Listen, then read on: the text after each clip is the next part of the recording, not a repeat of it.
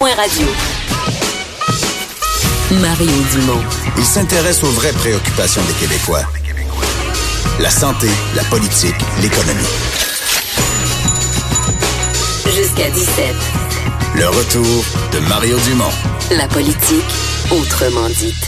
16h20 dans le retour. euh, nouvelle. euh, ben, on va voir avec notre invité, c'est encourageant, une très bonne nouvelle ou, euh, euh, ou bon, ou entre les deux, euh, rémission d'un patient atteint du VIH. Ça, c'est toujours une, bon, une, bonne nouvelle. euh, et c'est un deuxième cas seulement d'un humain qui se remet complètement du, euh, du VIH. On appelait le premier patient le patient de Berlin en 2007. Vous voyez, 2007, ça fait quand même assez, euh, assez longtemps.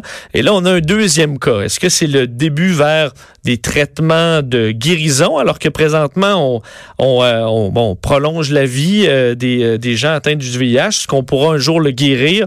On n'en est pas là actuellement, mais est-ce que c'est un pas en avant? On en parle tout de suite avec notre, notre invité, Océane Apfel-Fon, qui est vulgarisatrice scientifique au portail VIH-Sida du Québec. Bonjour, Océane. Bonjour. Donc, c'est c'est pas une première ce- ce- cette guérison, mais parlez-nous de ce de ce deuxième cas, donc on appelle le patient de Londres maintenant. Donc, euh, c'est un cas qui a été révélé euh, ce matin. C'est en ce moment, il y a une conférence euh, scientifique internationale sur le VIH aux États-Unis à Seattle, et c'est là-bas euh, que qu'on a entendu parler du, du patient de Londres pour pour la première fois. C'est ça. C'est un deuxième cas qui ressemble beaucoup à un cas qu'il y a eu en 2007, euh, le patient de de de Berlin.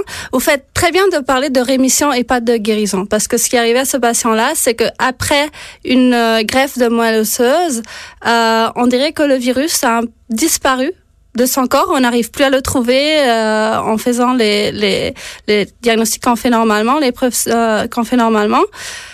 Mais est-ce que le virus est vraiment parti? Ça, on ne le sait pas. Et c'est pour ça qu'il parle de rémission et pas de guérison. Parce que le patient de Berlin, par exemple, celui qui a été euh, guéri, on va dire ça entre guillemets, en 2007, euh, ça fait 12 ans qu'il est plus sur le traitement. Et là, on peut vraiment parler de guérison.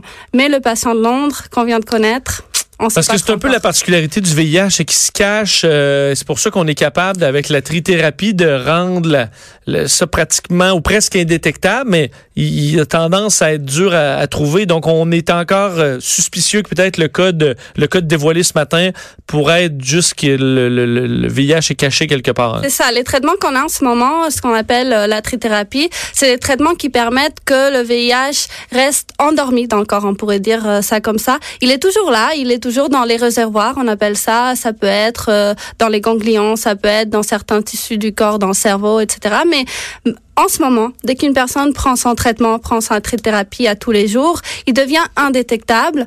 Et ça veut dire que le virus, il est presque plus là.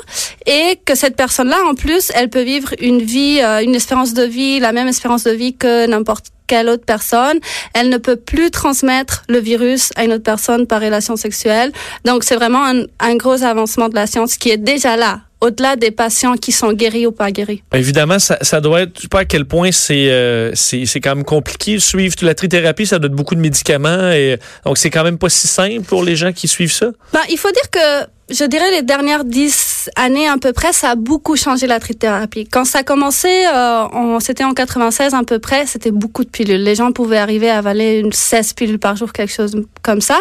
Mais depuis euh, 5-6 ans, euh, il euh, y a des gens qui prennent juste une pilule par jour euh, la trithérapie est toute là-dedans, comprimée dans, dans ce seul comprimé.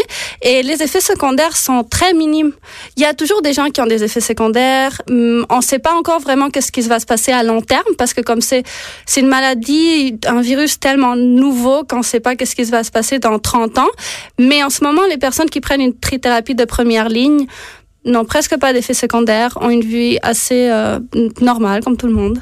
Est-ce que ce, l'efficacité quand même très impressionnante de la trithérapie a quand même fait qu'on a diminué les recherches vers euh, d'autres façons d'enrayer complètement la, la maladie?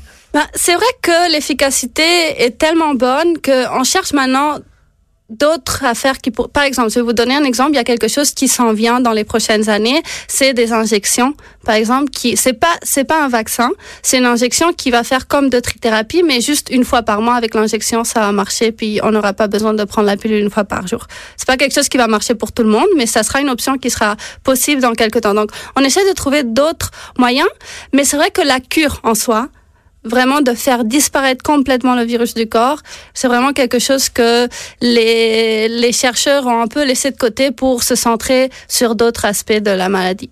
La partie de bon ce qui a été dévoilé aujourd'hui euh, des cellules souches euh, greffe de, moelle épinière évidemment c'est c'est pas des traitements qu'on peut facilement faire à grande échelle.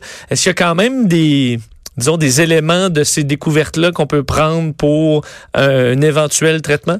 Ben oui, il faut dire qu'est-ce qui s'est passé exactement sur cette personne-là? C'était une personne qui vivait avec le VIH et qui, en plus, avait un cancer du sang.